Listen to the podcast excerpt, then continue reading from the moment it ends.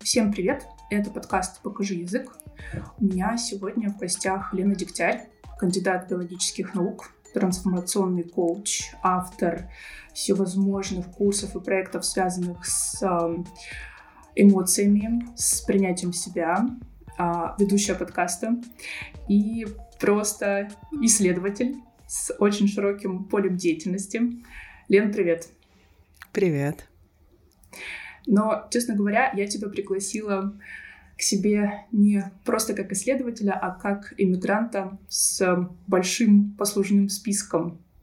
Расскажи для начала сама, как тебя помотала жизнь, в каких странах тебе удалось пожить и как так получилось. Ну, вряд ли она меня помотала, я сама себя помотала. А, ну, за исключением иммиграции в 12 лет, когда мои родители уехали, а, мы всей семьей уехали из Беларуси в Израиль, там у меня не было никакого слова в этом принятии решения, но э, и, соответственно, я выросла в Израиле, я закончила там школу, аспирантуру, магистратуру, все, все степени свои получала я в Израиле, а потом в 30 лет я уехала в Берлин.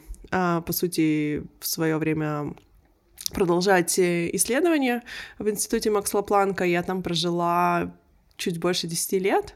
И вот последние полтора года я живу в Австралии, в Мельбурне. То есть э, четыре страны, получается.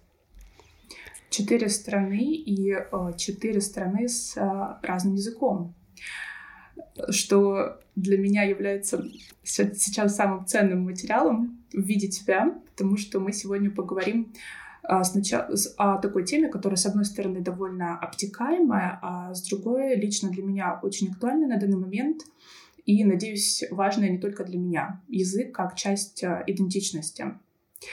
Это и будет нашей темой. И я знаю, что ты сама любишь на этот счет рефлексировать, много об этом пишешь, ты вообще человек-текст для меня лично, да, то, как ты формулируешь мысли и складываешь а, слова в предложение, а, наверняка даст нам сегодня очень много почвы для рефлексии. Так вот, а, как ты бы сама сформулировала ответ на такой вопрос? Что для тебя определяет язык? Честно, он определяет все. То есть, да, э, я бы сказала, что психолингвистика, да, это психология и то, как нас определяет язык, она, это мое хобби, то есть я никак его активно не использую в своих проектах, но однозначно это что-то, что меня интересует. И ты знаешь, э, я заинтересовалась этим задолго-задолго до того, как я даже пошла э, и в терапию, и вообще ушла в какую-то тему психологии личности, да, и идентичности. Я очень хорошо помню, когда мне было года 23, э, 24, может, 25. Э, тогда, на тот момент я уже жила половину своей жизни в Израиле. Я общалась э, с русскоязычными израильтянами, то есть такими же ребятами, как и я, которые владеют и русским языком, и ивритом. И я поняла в какой-то момент, что каждый раз, когда мы разговариваем на эмоциональные темы, то есть мне нужно как каким-то образом выразить свои эмоции, я перехожу на иврит.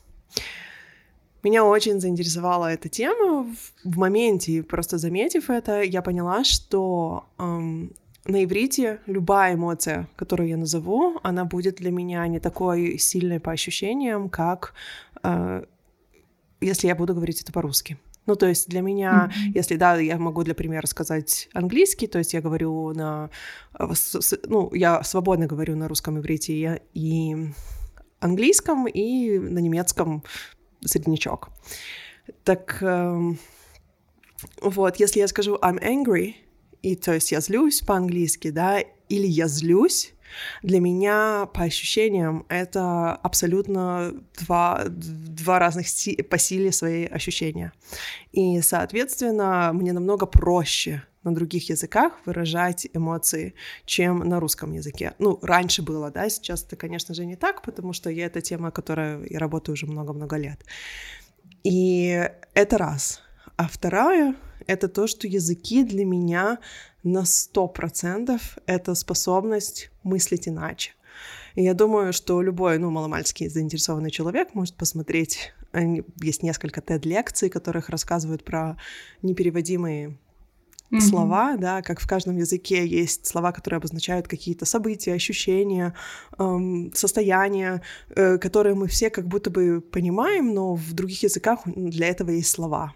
я очень часто сокрушаюсь, например, что в английском есть такие емкие формулировки, которые плохо переводятся на русский, или наоборот, в русском иногда мне есть вещи, которые я могу сказать на раз-два, а в английском мне нужно слож... сложно какие-то конструкции делать.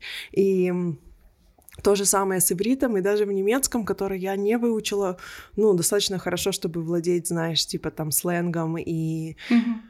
какими-то оборотами речи. Ну, такой, он у меня не отскакивает от зубов, скажем так, да. Mm-hmm. А, даже в нем есть очень емкие и классные выражения, которых мне иногда в повседневной жизни не хватает. То есть язык для меня — это промышление про то, как я могу видеть этот мир шире, больше, глубже, по-разному, с разных углов, как эм, и, ну, и там очень много вшито, да, потому что там культурный контекст сразу появляется, то, как мы взаимодействуем, коммуникации, это влияет на все, просто все. Да, ты сейчас сказала очень много вещей. Хочется сразу обо всем, но пока мы далеко не убежали, расскажи чуть-чуть больше о том, как разные языки появлялись в твоей жизни, и особенно момент, когда ты переехала в Израиль, тебе было 12 лет, да? Да. Такой очень нежный возраст, очень чувствительный, когда формируется идентичность, и подросткам, некоторым, не всем, бывает довольно сложно. То есть вот этот вот слом какой-то перейти и вдруг обнаружить себя в другой культуре, как тебе это было? И как новый язык вошел в твою жизнь на тот момент? Um, ну, мне было очень сложно, но я не связывала бы это с языком. Да, то есть это просто ты подросток, попадаешь в среду подростков, и ты чужой, и я прошла очень много, um, какой-то такой достаточно жесткий полтора года до того, как я ушла в high school, ну, то есть в другую школу, um, период буллинга, который, ну, однозначно повлиял на мою идентичность очень сильно, потому что в тот момент эм, я приняла такое внутреннее решение, что я выучу иврит в совершенстве, я буду говорить на нем без, без акцента, у меня не будет э, русскоязычных друзей, и никто никогда не узнает, типа, что я русская, потому что булили по принадлежности, по национальной принадлежности. И и тогда я буду своя, и жизнь моя будет прекрасна. То есть я буду таким, знаешь, идеальным хамелеоном. Понятное дело, что, ну, с возрастом как бы я переосмыслила все эти решения и концепции и пришла к совсем другим эм, историям, и сейчас ну, это очень мало как влияет на мою идентичность, но это был очень сложный период, и я думаю, что во многом он стал причиной того, что я, так это меня довольно-таки сильно откинуло в развитии социально, именно социальном, я бы сказала, и поэтому я чувствую, что в моей жизни, знаешь, все немножко позже, чем у других людей, но я не считаю это трагедией, то есть это просто такой мой жизненный путь. Любопытно, что в твоем случае это была такая стратегия, потому что, например, сейчас у меня один из моих студентов, мальчик, который живет э, в Германии со своей семьей, они беженцы, и тем не менее у них еще до всех э, этих событий был план, то есть что он поедет учиться в Германию, и он учил немецкий, но оказавшись там, э, у него стратегия выявилась совсем иная, то есть ему хочется идти в сопротивление, находить все только негативное в том, что он видит вокруг, в своих новых одноклассниках, в своих новых друзьях. И он максимально просто сопротивляется культуре, языку. И вот как раз языку, да, то есть э, я вижу скачки в его в освоении языка с его стороны именно в тот момент, когда он преодолевает какой-то рубеж для себя такой социальный, когда он находит друзей или когда что-то позитивное случается в его жизни. Пока этого не происходит, мы топчемся на плато, и а, это прям, ну не то чтобы борьба, но такое, знаешь, освоение языка в режиме подогрева. У тебя стратегия была совсем иная, да, то есть ты решила, что нет, все, я войду в эту культуру, я в нее нырну и а, стану своей. Да, но ты понимаешь, мне кажется, что моя стратегия и стратегия этого мальчика мало чем отличается, как бы по, по сути своей, она просто очень сильно отличается по форме, потому что он очень цепляется за свою какую-то идентичность, которая связана да. у него с языком и с культурой, и с тем, кем он является, и кем он себя чувствует, ему очень страшно впустить новое, потому что кажется, что ты утратишь да. старое, или тебе нужно будет от этого отказаться. Я же полностью решила отречься от всего, что, что как бы было до, только чтобы меня приняли. Uh, ну, только чтобы mm-hmm. быть какой-то, знаешь, э, типа окей, невидимой, да, такой же, как все. Э, и это тоже связано с идентичностью. Потом я все свои части интегрировала, и, ну, если можно забежать вперед и немножко вот на этом месте, я буквально меньше, чем неделю назад я разговаривала с, со своей преподавательницей Embodiment, эм, которая недавно переехала в Израиль. И вот как-то всплыла эта история, и она говорит, вот в Израиле ты чувствуешь, что ты немножко чужой, и, ну, есть какая-то, это всегда будет, это все таки страна очень специфическая, и я поняла, будучи уже трижды иммигрантом, два раза во взрослом возрасте, что я больше нигде не смогу себя чувствовать чужой и не буду чувствовать себя чужой. Даже если окружение будет мне какой-то такой месседж транслировать, у меня настолько устойчивое ощущение, кто я, что я, эм, своей собственной идентичности, что меня нельзя в этом месте больше... Эм, расшатать. Знаешь, типа, про... да, невозможно расшатать. То есть я очень-очень устойчива в этом месте. Ну, конечно же, это заняло мне я бы сказала, пару десятков лет, может быть, чуть больше, но это такой путь. Вот. Я думаю, что, конечно же, если бы была какая-то определенная помощь на старте, на входе, все было бы иначе. Но это вообще другая история. Да, но вот возвращаясь к ивриту, а, в какой-то момент, а, в какой момент ты поняла, что, окей, я владею языком так, что прям чувствую его своим или частью себя? Ты знаешь, это очень и хороший, интересный вопрос, потому что, ну, я всегда была отличницей, я очень хорошо училась, я очень легко училась, и есть такой, такая интересная история, что в девятом классе, то есть я где-то два года в стране, то есть мне 14 лет, я в классе, где нету больше ни одного русскоязычного человека, все остальные коренные израильтяне. У нас э, экзамен по языку, где я получаю самую высокую оценку в классе. И э, причина, почему это происходит, потому что, ну, до этого я училась в русской школе, где очень много разбирают грамматику языка, где очень mm-hmm. большой упор, там, знаешь, подлежащее, сказуемое, как устроена вообще речь yeah. и все. А в то, в то время как в Израиле с этим ученики начинают сталкиваться в девятом классе, и там два года они где-то проходят вот эту грамматику самого языка. А я же начинаю учить язык там в седьмом классе, когда я приехала. Э, так тебе преподают язык. Ты учишь всю его структуру, ты учишь все там предложения, склонения, как оно там все называется. И, соответственно, просто было естественно, что я буду знать как все устроено в этом языке лучше, чем мои сверстники, которые просто родились и на нем разговаривают и ничего не знают про его устройство. Эм, но я, к слову, скажу, что в то время, когда я училась, сделали очень много послаблений для вот таких вот, как я, иммигрантов в плане э, национальных экзаменов, ну, то есть ЕГЭ в России mm-hmm. это, видимо, называется или как-то так. Эм, я не чувствовала, что у меня есть необходимость в этих послаблениях, и я делала все наравне со своими сверстниками. Ну, типа не делала эм, облегченной версии экзаменов. Mm-hmm. То есть у меня не было никаких проблем, и я тоже все сдала достаточно на отлично. То есть тут у меня не было проблем, но знаешь, э, почему я сказала, что это вопрос э, сложный? Потому что я никогда не любила читать на иврите. То есть, понятное mm-hmm. дело, что я умею читать. Но даже по литературе все книги, которые были зарубежные, я находила перевод на русский язык, читала рус- русские версии, и буквально за всю школу я прочитала ну, только из обязательных, может быть, две-три книги на иврите. Потом mm-hmm. во взрослом возрасте я буквально несколько попыток таких сделала, потому что есть ну, отличные авторы, даже лауреаты Нобелевских премий, то есть это не какая-то, знаешь, такая литература, которую невозможно читать. Но вот эмоционального присоединения к языку у меня не случилось. И это тем интереснее и парадоксальнее, потому что у меня есть глубочайшая привязанность к английскому языку. Примерно в 16 лет я первый раз поехала за границу, я поехала в Англию в Summer School сама изучать язык.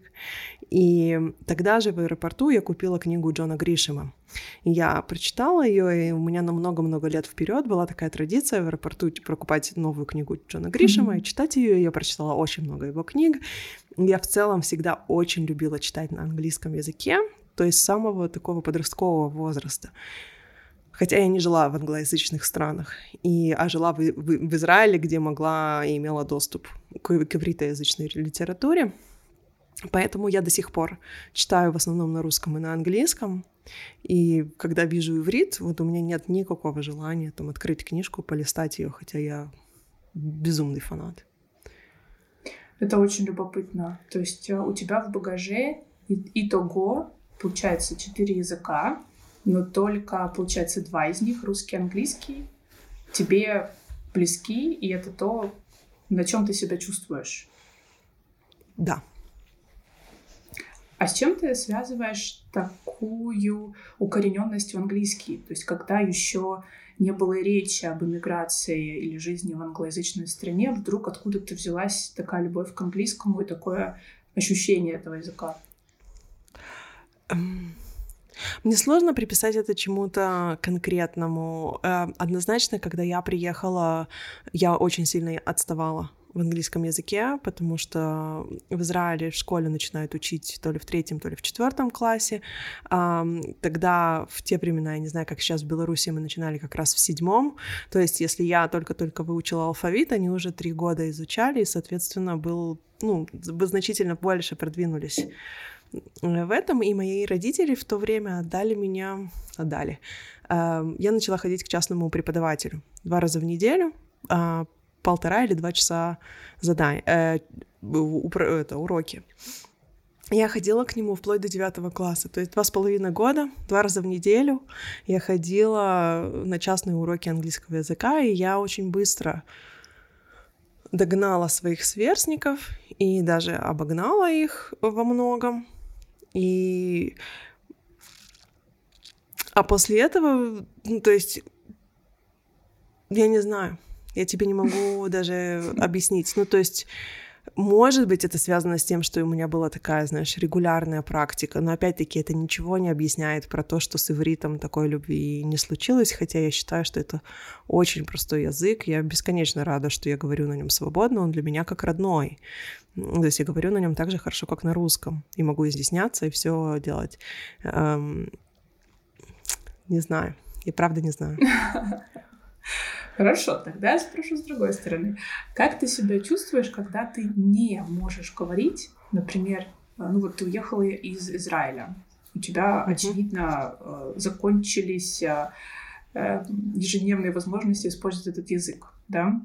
А, вот как ты себя чувствовала, когда ты поняла, что окей, теперь иврит мне на какое-то время не нужен. И как ты себя чувствуешь, когда у тебя по каким-то причинам нет возможности говорить, например, на русском а, или на английском, потому что не с кем? Ну, русский и английский — это не вариант в моей э, повседневной жизни, что я не буду ими пользоваться. Э, ну, правда, с, с тех пор, как я переехала в Берлин, вся моя среда научная, она была на английском языке, и, соответственно, все мое окружение говорило на английском mm-hmm. языке. Это одна из самых главных причин, почему я так и не смогла выучить, э, ну, достаточно хорошо немецкий язык, потому что не было mm-hmm. такой необходимости. Я не была погружена в, в немецкую говорящую среду. Um, когда я уехала не говорить на иврите, для меня не было принципиального, но вот сейчас прошло 12 лет с тех пор, как я уехала. И последний год я думала о том, что у меня вообще не с кем разговаривать на иврите, и как будто бы мне... Я немножко скучаю поэтому, и поэтому сейчас, когда я в Израиле, я, конечно, наслаждаюсь. Хотя, опять-таки, я честно скажу, что у меня нету много возможностей реализовать это свое этот свой навык, потому что я дома с ребенком, с родителями, где мы говорим в основном на русском, то есть э, пару подруг израильтянок, и, конечно, я безумно кайфую от ощущения, что как бы владею еще одним языком. Сейчас для тебя это превратилось в чистое удовольствие. То есть ты приезжаешь, ты пользуешься языком, и ты чувствуешь кайф. Угу. Это да. здорово. Но ты упомянула, что у тебя есть а, две израильские подруги, ну, то есть а, девушки, которые говорят на иврите. Да. И это, это, это вовремя, потому что я как раз хотела еще углубиться в тему а, эмоций. Ты в самом начале сказала очень классную вещь про то, что I'm angry и я зла. Это как будто бы два разных ощущения, да, две, как бы, две разных фразы и два, эм, как, два разных выражения одного и того же чувства. А вот как у тебя проходила вот эта эмоциональная связка, например, общение с друзьями, общение э, или там отношения с мужчинами, которые, например, не владеют э, русским или э, которые ну, не владеют английским, например, тоже. Ты знаешь, это очень интересный вопрос, потому что очень долго, и, вернее, я бы сказала, всю, всю свою жизнь в Израиле у меня было очень четкое убеждение, что я не могу встречаться с израильтянами, потому что действительно они не могут, не могут до конца понять, кто я, и не могут до, коня, до конца понять, что я, и что я пытаюсь сказать, и мою там, и не, не знают, кто такой Чебурашка, и у нас нет общего культурного бэкграунда, и, соответственно, это будет затруднять какое-то наше вза взаимодействие. И я встречалась только с русскоязычными ребятами. И когда я уехала в Берлин, буквально года через полтора я познакомилась с израильтянином, с которым у нас была э, очень большая любовь, там бурный роман, он жил в Израиле, и поэтому э, из-за того, что это был long distance, там не сработало, но как только я переехала в Германию, я поняла, что все это были конструкции моего ума, что на самом деле к реальности это не имеет никакого отношения, и что язык, эм, да, он очень важный элемент отношений, но это не принципиально. Ну, что я могу сказать? Последние шесть лет я была в отношениях с австралийцем, то есть человеком, который говорит исключительно на английском языке. Соответственно, наши отношения строились на английском языке. Я не могу сказать, что эм, мне не было важно, я не ощущала, что какие-то части меня он никогда не узнает. Это однозначно так то, как я говорю по-русски, то, какие обороты речи я использую, то, как емко какие-то штуки я могу сказать, которые я ему многосложно объясняю, это невозможно передать. Но это не мешает классным отношениям, потому что отношения строятся не только на языке язык способствует mm-hmm. им, и он очень важная часть, особенно если вы хотите строить взрослые осознанные отношения, соответственно, много всего нужно проговаривать и обсуждать и договариваться. И культурный бэкграунд сто процентов приводит к конфликтам и сложностям и необходимости какой-то открытости, да, того, что у вас все по-разному, и понимаете вы все по-разному, и даже предпосылки у вас, возможно, разные но это не все про язык. И, соответственно, эм, да, я часто и много оставалась с ощущением непонятости или неспособности, mm-hmm. такого, знаешь, бессилия донести свою мысль, э, потому что я не понимаю, вот какие слова нужно использовать или как, как это сказать, чтобы это было понятно. Эм, но но это маленький процент, ну, скажем, 10%, 20%. Все остальное это другое. Мне кажется, что даже говоря на одном языке, люди могут точно так же друг друга не понимать и не находить нужных слов, или даже их не искать. Так что действительно язык — это не всегда про то, что кто-то говорит на английском, кто-то на русском, и поэтому мы друг друга не понимаем. Иногда точно так же можно друг друга не понимать, говоря на одном и том же языке. Так что это факт. А что касается дружбы, как с этим дела обстояли? Эм, дружба. Ты знаешь, э, в дружбе у меня маятник метнулся. Вот как я в детстве приняла решение, что типа никто, только израильтяне. Эм, так примерно 18 лет, когда у меня начали появляться первые русскоязычные э, знакомые в моем окружении, которые впоследствии стали друзьями, я приняла какое-то очень такое осознанное решение, что мне интересны эти люди, я хочу с ними общаться, я как бы не хочу больше следовать вот этому своему детскому решению. И практически все мое окружение на 99% стало русскоязычным. Ну, вот такие же ребята, как и я, которые приехали в тинейджерстве и выросли в Израиле. И у меня, по сути, до сих пор осталось две подруги, которые израильтянки. У меня было чуть больше, но со временем, конечно, контакт потерялся. Я уже много лет не живу в Израиле. Но было буквально две-три таких близких подруги, девушки, с которыми у меня был ну, очень глубокий контакт, и я чувствовала, что да, это никак не связано, опять-таки, с языком, а что как люди, они э, мне близки и приятны, и мне хочется с ними взаимодействовать. Ну, то есть, если подвести черту под этим вопросом, язык — это может быть важно, но это не является определяющим фактором, и уж точно не может Однозначно. быть препятствием. Однозначно нет.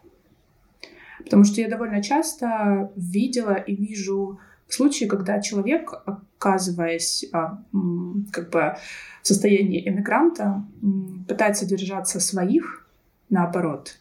А, и, а, например, допустим, от тех же подростков, которые рассуждают на тему, а что было бы, если бы я переехал за границу, у них довольно часто есть аргумент, ну, понятно, что в силу отсутствия опыта, но тем не менее такая мысль в голове есть, что я никогда не смогу найти а, друга, который будет мне при этом близок, потому что он не говорит на моем языке. И это такая установка, как будто бы, которая моментально тебя ограничивает, да, и тут же ставит тебя в какие-то рамки, что никогда-никогда, потому что там не будет близких отношений из-за языка.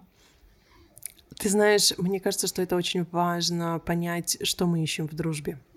Потому что если мы в дружбе ищем э, какого-то понимания или какого-то э, единения на почве опыта, который мы пережили, то это становится очень естественным, что мы хотим э, примкнуть к таким же, как мы, и может быть, люди называют причиной язык, но по сути вообще вовсе не язык является, а именно опыт жизненный а, является таким связующим звеном. И я думаю, что одна из причин, почему в какой-то момент я стала много дружить именно с ребятами, которые прошли такие же, ну, знаешь, переживания, пережили то же самое, что и я, это как раз-таки по вот этой причине мы понимаем друг друга лучше, у нас общий бэкграунд, их тоже булили, или они тоже знают, что такое не вписаться, и как это сложно выучить язык, и как тебя выдергивают, и еще миллион, миллион, миллион всяких вещей. Я помню, мы всегда шутили, потому что в Израиль приехали эм,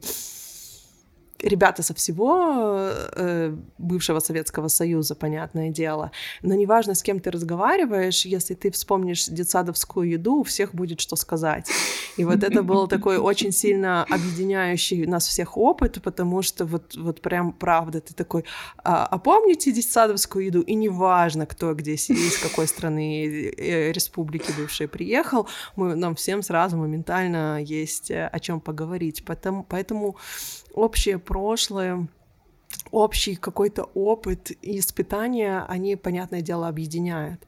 И вторая вещь, которая приводит к дружбе, это количество совместно проведенного времени. И причина, почему, например, эти девушки-израильтянки стали моими подругами, потому что с двумя из них мы проводили в лаборатории каждый день. Мы вместе делали э, аспирантуру, то есть каждый день в 8 утра мы приходили в эту лабораторию размером с большой, там, большую гостиную, да, и в 5-6 вечера уходили. Мы вместе обедали, мы вместе пили кофе, мы вместе ходили на перекуры, то есть ты физически проводишь очень много времени с человеком, и неизбежно вы находите много всяких разных точек соприкосновения, которые уже не, не только про общий опыт, но плюс общий опыт взаимодействия с вашим научным руководителем, переживания э, ups and downs в вашем исследовании, хотя у каждой из вас он разный, но исследование разное или тема разная, но то, что вы делаете, очень похоже, да. И то есть все равно объединение всегда идет через общий опыт, и, под, и вопрос тогда на, на базе какого опыта мы хотим объединиться. Да, это как будто бы, знаешь, э, объединение по такой ценности принадлежать да, к чему-то. Да, однозначно. Одному. А иначе у нас нет мотивации объединяться. То есть зачем нам вообще с кем-то дружить, если это не про принадлежность? Да, но с другой стороны, видишь, ты еще такой интересный момент сказала, что а, язык, он как бы ну, может на это влиять, да, то есть ты говоришь на моем а, языке, значит, а, мы можем найти потенциально что-то общее. Но когда, например, речь об иммиграции, то там дело не в языке скорее, а в том вот общем иммигрантском опыте, который вы получили. И, может быть, вы даже говорите на разных языках, но этот опыт, он может быть ценнее, чем, по сути, язык общий иногда. Однозначно. Я сейчас, например, будучи в Австралии, недавно мы познакомились с парой э, родителей из, ну, друг моего сына э, в садике, да, и мы начали вместе об- общаться. Она из Малайзии, а ее муж австралиец. И вот я прям чувствую, как легко мне с ней взаимодействовать, потому что он, именно она меня понимает, то есть у нее тоже семья в Малайзии, она живет в Австралии, у нее есть какой-то такой иммигрантский бэкграунд, она вроде как своя, но не совсем своя в Австралии. И хотя мы эти темы напрямую не трогаем, но очень много просто вокруг этих тем, которые дают мне понять, что очень много точек соприкосновения между нами есть. И это однозначно влияет на то, что мне легче с ней раскрыться и легче с ней сдружиться. То есть дело основа не в языке общем, Нет. родном. В общем. Да.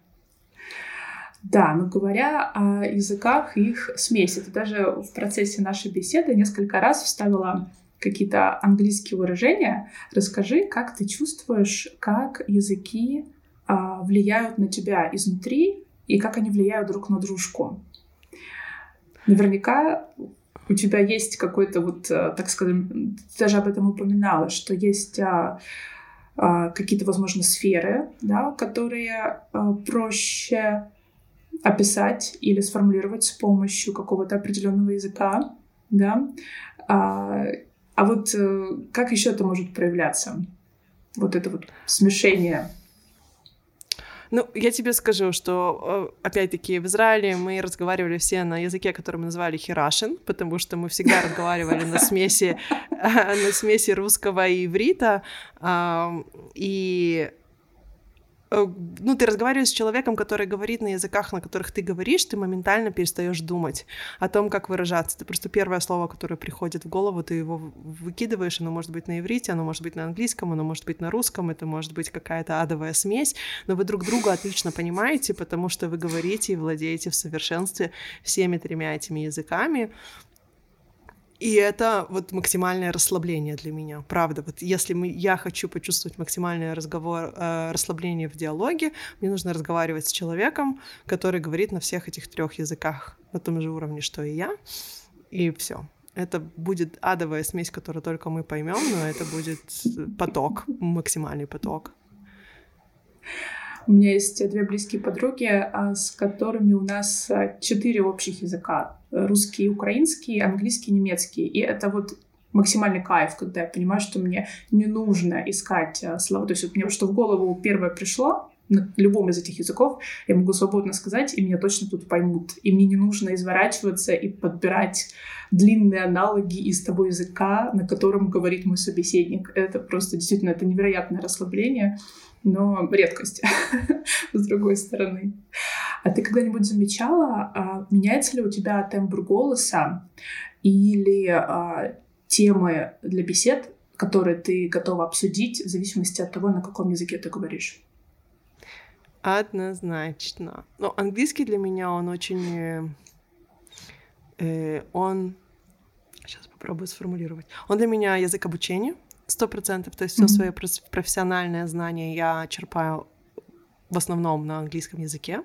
Соответственно, на все психологические темы, на все, ну, повседневные тоже, да, 6 лет э, отношений на английском языке, плюс сейчас жизнь на английском языке, я очень как бы свободно себя чувствую, но русский в этом плане для меня приоритетнее, то есть любую базовую такую повседневную информацию, конечно же, мне легче передать um, на русском. Иврит это уже стал, знаешь, for fun, потому что я действительно очень мало им пользуюсь, соответственно, любо, любой диалог от беседы с, там, не знаю, кондуктором в поезде до um, разговора на профессиональные темы, он мне будет интересен.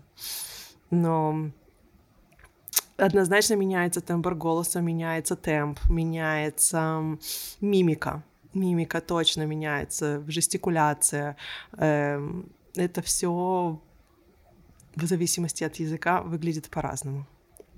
Ты знаешь, насчет э, тембра голоса это и э, интонации, и манеры, это так смешно, потому что вот с теми студентами, например, с которыми я говорю только по-английски, если я вдруг перехожу на русский, они всегда «О боже, ты так странно говоришь!» всегда. Причем это научно доказано, что действительно у нас меняется вот это вот все эти составляющие языка. Казалось бы, да, это всего лишь речь, но все-таки не всего лишь, да, там еще много чего за этим стоит и влияет. Там очень много всего стоит. Я помню, как меня очень сильно поразила история. У нас э, в институте был парень, который приехал из Кореи делать э, ну, исследования постдок. И он сказал, что он может отличить корейца, который вырос в Америке, от корейца, который вырос в, в Корее. Потому что когда мы разговариваем, мы используем абсолютно разные мышцы лица, и, соответственно, меняется то, как человек выглядит. И для человека, у которого глаз наметан, на, мы можем, он может его распознать. Потрясающе. Не, не скроешься, тебя обнаружат. Нет. Я часто, кстати, думаю о том, что, ну, я наблюдаю то, что у меня лицо меняется, да, и, а в принципе вес у меня стабильный. Мы очень часто говорим о том, что лицо меняется, знаешь, ты там поправился, похудел, mm-hmm. но у меня есть подозрение, что э, мимика моя меняется частично в зависимости от того, как часто и сколько я использую какой язык. И вот чем больше я последние годы разговариваю на английском языке, все-таки это сильно влияет и меняется мимика.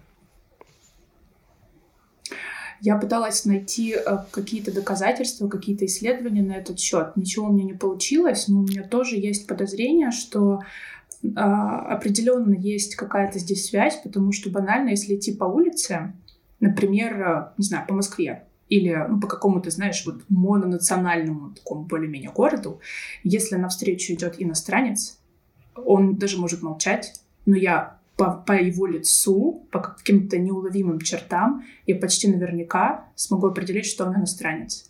Ну, потому что вот э, форма лица и развитость разных мышц сто процентов будет иная, именно потому что работают другие мышцы во время общения. То есть сто процентов здесь есть какая-то связь, и, соответственно, вот происходит такой а, а, фейслифтинг в зависимости от того, каким языком пользуешься. Я у тебя хотела еще эм, спросить вот о чем. Расскажи больше о языковой жизни своего сына. Насколько я понимаю, он билингв. Ну, mm-hmm. в будущем, так скажем, да, потому что ты с ним говоришь по-русски. Да. А его папа на английском. Да. Да. Вот как ты видишь, ну понятно, что сейчас как бы рано делать какие-то выводы, но как ты видишь э, вот его языковое настоящее будущее, оно определенно будет другим, не таким, как у тебя. Да, а, ты знаешь, я всю жизнь думала, что я упарюсь, потому чтобы мой, мои дети владели а, русским языком, но сейчас я знаю, что я точно этого делать не буду. Э, и я, да, разговариваю с ним по-русски. У него есть очень четкое, ему почти три года, 2,9. А у него есть очень четкое понимание одного языка и другого. Он говорит только по-английски. Он ходит в англоязычный садик, и он говорит только по-английски. От этого немножко страдают мои родители, но подтягивают свой английский. И я предполагаю, что, скорее всего, он на русском говорить не будет, будет понимать, mm-hmm. но не будет говорить. Э, если ему будет интересно, я сто процентов буду его поддерживать в этом интересе и найду способы э, помочь ему развить речь там через частных учителей или через какие-то кружки, занятия, школы, не знаю еще что. Эм, но если у него такого интереса не будет, я однозначно не буду настаивать. Я считаю, что та база, которая уже заложилась, а, ее будет достаточно для того, чтобы, если он когда-нибудь захочет, он смог развить. Я mm-hmm. неизбежно буду транслировать значимость и важность э, знанием большого количества языков в жизни, насколько это ценно. Но какая-то часть меня, особенно с приходом чата GPT в нашу жизнь, не верит больше в то, что мы будем учить языки. Я думаю, что mm-hmm. очень скоро, а, точно к тому моменту, когда подрастет мой ребенок, будут всякие маленькие устройства размером, вот знаешь, типа вот с эти с наушники mm-hmm. AirPods, которые будут делать синхронный перевод нам в ухо другого человека, и мы будем отвечать на своем родном языке, а он будет ему переводить нашу речь. И как будто бы уйдет необходимость учить языки. Мне от этого, конечно же, с одной стороны, мне кажется, как классно, потому что мы можем разговаривать с кем угодно сразу же, и все мы можем эм, оставаться в своей родной языковой среде, а с другой стороны, как человек, э, который видит, как это влияет на мышление, восприятие мира, способность принять и понять другую культуру, э, мне от этого печально. Да, сейчас мое преподавательское сердечко закололо, конечно, от таких прогнозов, но я, с другой стороны, конечно же, согласна, да, что это в какой-то момент будет уже неизбежно. И, э, очевидно, это наше уже довольно близкое будущее, да, что такие устройства, они будут все глубже и глубже внедряться в нашу жизнь. Ты знаешь, мне кажется, что если вот преподаватели такие, как ты, смогут переформатироваться, потому что мне кажется, что вот именно культурная часть, а, она будет всегда важна. Для того, чтобы мы могли помочь а, понять лучше другого человека, нам нужно понимать его культуру, нам нужно понимать его бэкграунд, нам неплохо бы понимать, как устроена его жизнь. И когда ты сможешь связать вот это вот понимание с языком, то ты больше не будешь преподавать язык в его чистом виде для того, чтобы человек мог им овладеть и воспользоваться, но ты будешь рассказывать про язык как что-то определяющее культуру и, соответственно, определяющее идентичность человека. Эм, ну, как антропология это уже, наверное, какая-то, но вот мне кажется, что такой урок в школе, он максимально важен, особенно в нашем поляризирующем очень сильно обществе, а, потому что тогда нам не нужно, знаешь, учить эту грамматику, словарный запас mm-hmm. и все самое нудное и неприятное, что есть в языке, и мы можем погрузиться только и соприкоснуться со всем самым интересным и, знаешь, как бы таким значимым в, том, что есть в языке. Это факт. Мы с некоторыми коллегами, ну и в целом это, знаешь, витает в воздухе, э, не в последнюю очередь благодаря вышеупомянутому чат GPT, да, то есть все, разумеется, волей-неволей как-то об этом говорят. И ты знаешь, если действительно нужно будет э, переформатировать свою деятельность э, во что-то больше похожее на коучинг или, знаешь, на помощь студентам проложить а, их собственную дорожку в мир нового языка, я буду только счастлива, потому что это действительно гораздо интереснее, чем а, бесконечное пояснение, почему, например, словарный запас и погружение в культуру важнее, чем грамматика, да, то есть когда люди уже сами до этого дойдут, моя работа станет только интереснее и многообразнее и легче в какой-то степени, так что я вообще не против такого развития событий, совершенно точно сможет, смогу как-то это применить. Ты знаешь, я однажды эм, у меня был такой порыв волонтерить, я не знала, чего я хочу. Я очень всегда была очень такая трепетно относилась к языкам, и когда я делала свой первый постдок, это было 2009 год, наверное, 10 я увидела объявление в университете, где я училась, где на факультете языков приглашали э, обучить людей навыкам э, переводчика синхронно, ну не синхронного, а синхронного, и по- предлагали пойти поволонтерить в разные государственные учреждения, помогать людям, которые не владеют ивритом, перевести то, что надо, то есть поработать переводчиком. Mm-hmm. Я безумно загорелась этой идеей. Она была... Там участвовали ребята э, эфиопы, они говорят на амхарском, э, араб, э, которые владеют арабским языком, и русскоязычные, как я. И нам давали такие базовые навыки того, как помогать людям перевести с одного языка на другой, но они очень много упора делали на то, что переводчик может понять культурный контекст и той, и той стороны, и иногда происходит очень много мискоммуникаций и замешательства именно потому, что нету mm. понимания, и что как ценно, что вот мы говорим на языке, как, ну, на родном, он для нас родной, потому что мы можем понять обе стороны. И я полтора года волонтерила в, реабили... э, в больнице реабилитации, где было очень много пожилых людей русскоязычных, которые не владели ивритом, и я помогала там переводить медсестрам, врачам.